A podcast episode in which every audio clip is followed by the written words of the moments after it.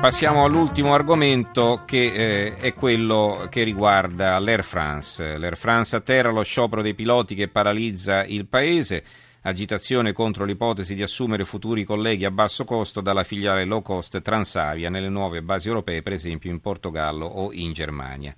Insomma, che cosa sta succedendo? Che eh, l'Air France, come, come tutte le maggiori compagnie, vuole eh, avere una sua compagnia low cost, una costola eh, low cost, diciamo, a poco prezzo per eh, intercettare anche eh, chi non può spendere e, e quindi diciamo, sta potenziando questo settore e eh, i piloti dell'Air France, quindi dei voli di linea, sono preoccupati perché eh, temono di essere in qualche modo soppiantati. Ne parliamo con Paolo Malagodi, giornalista esperto di trasporti. Buonasera Malagodi. Buonasera. Allora, che sta succedendo secondo lei? Intanto questo è uno sciopero che va avanti da una settimana, prosegue eh, a oltranza e per l'Air France è un brutto segno questo, ormai eh, anche per, è assicurato soltanto il 40% dei voli. Prego. Beh, certamente Air France stava cercando di raggiungere quest'anno un equilibrio di bilancio che insegue da qualche tempo, ma questa partita si risolve in una forte eh, penalizzazione economica perché questi voli persi significano passeggeri che non vengono trasportati con i voli Air France e che si rivolgono ad altre compagnie, non ultima l'EasyJet che sta approfittando di questa defiance di Air France per lo sciopero dei piloti e che eh, insiste in una concorrenza che per Air France significa eh, perdere spazio in un'area che è un'area non di eh, passeggeri che non amano eh, il buon servizio, sono passeggeri che accettano di avere servizi essenziali di, pur di pagare eh, meno. Un costo, un costo eh, misurato nella produzione del servizio con aerei che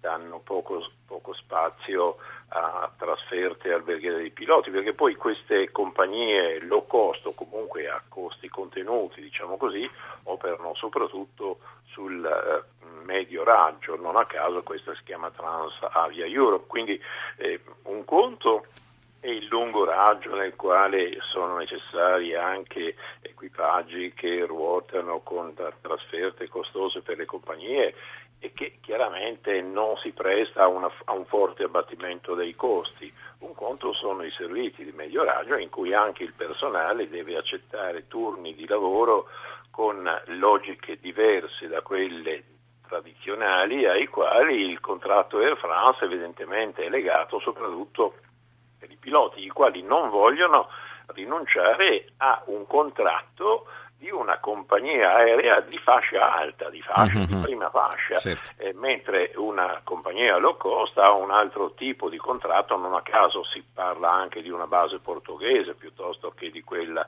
eh, di Parigi, di Air France che non dimentichiamo è Air France KLM e, e quindi è una compagnia che si muove in un'area internazionale con dei costi del del, degli equipaggi alto. alti. Certo. E, e, quindi questo discorso eh. è un discorso che secondo me non è eliminabile quello di dire manteniamo i nostri contratti, restiamo una compagnia di questo livello, perché il pubblico si muove, accetta una offerta certo. diciamo, essenziale, ma basilarmente eh, legata al fatto che ti portano. Sì, una volta che ti garantiscano la sicurezza, per il resto non ti importa nulla, no? Esatto. Mm.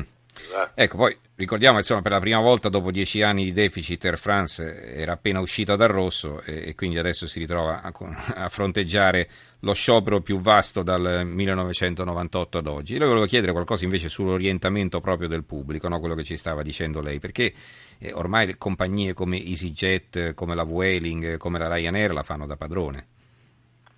Beh, diciamo che il... Sulle rotte europee, certo. Certo, certo. Sul, sul, diciamo sul medio raggio, chiaramente, eh, per il fatto che ne ragionavamo prima, nel medio raggio ci può essere una, una, rotazione rapida degli aerei da un punto all'altro senza obbligare a pagare trasferte alberghiere o quant'altro, uh-huh. eh, ma è, è, un discorso che fa diciamo, riferimento a un fatto economico ineluttabile. Vi è eh, dimostrata nel trasporto aereo una forte elasticità nell'incontro domanda-offerta a diversi livelli di prezzo. Però per esempio Sono... è successo che, che l'Italia ha cancellato alcune rotte interne adesso che si è alleata con l'Etihad. E, mh, alcune rotte da, dalla Sicilia per esempio che verranno coperte da compagnie low cost e questo con grande eh. sorpresa del sindaco di Torino Fassino che insomma notava come gli aerei viaggiassero pieni. Adesso non basta sì. più che l'aereo sia pieno per poter confermare una rotta.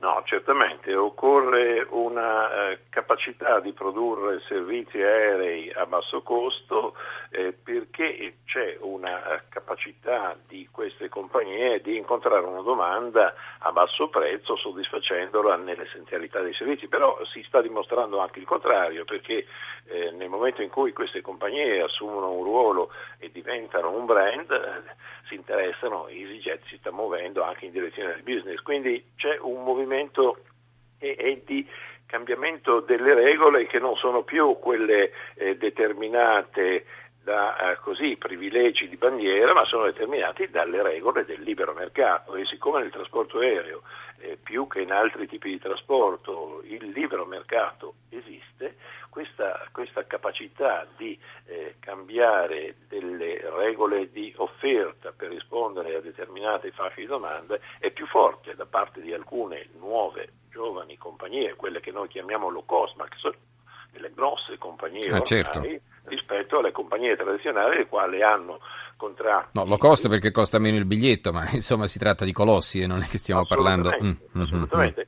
Sono contratti ricchi per il, i loro dipendenti, i quali hanno tutte le ragioni sindacalmente di fare la loro protesta, però che questa si risolva in un'arma a doppio taglio per loro stessi è dimostrato da vicende che non sono solo questa eh, Air France, della quale si stanno occupando non a caso il ministro del lavoro Valse e quello dell'economia Marion, perché sono estremamente preoccupanti per la stessa situazione economica che lei diceva prima non è ancora ben definita, ben Mm-hmm il gruppo Air France KLM, però è una situazione secondo me perdente quella dei piloti i quali otterranno dei loro momenti di garanzia o comunque di privilegio, però dovranno cedere su una logica che è quella di un mhm. mercato internazionale rispetto al quale non ci sono armi di contrasto se non quelle di seguire il fenomeno e di cercare di essere più efficienti o quantomeno efficienti come sono altri.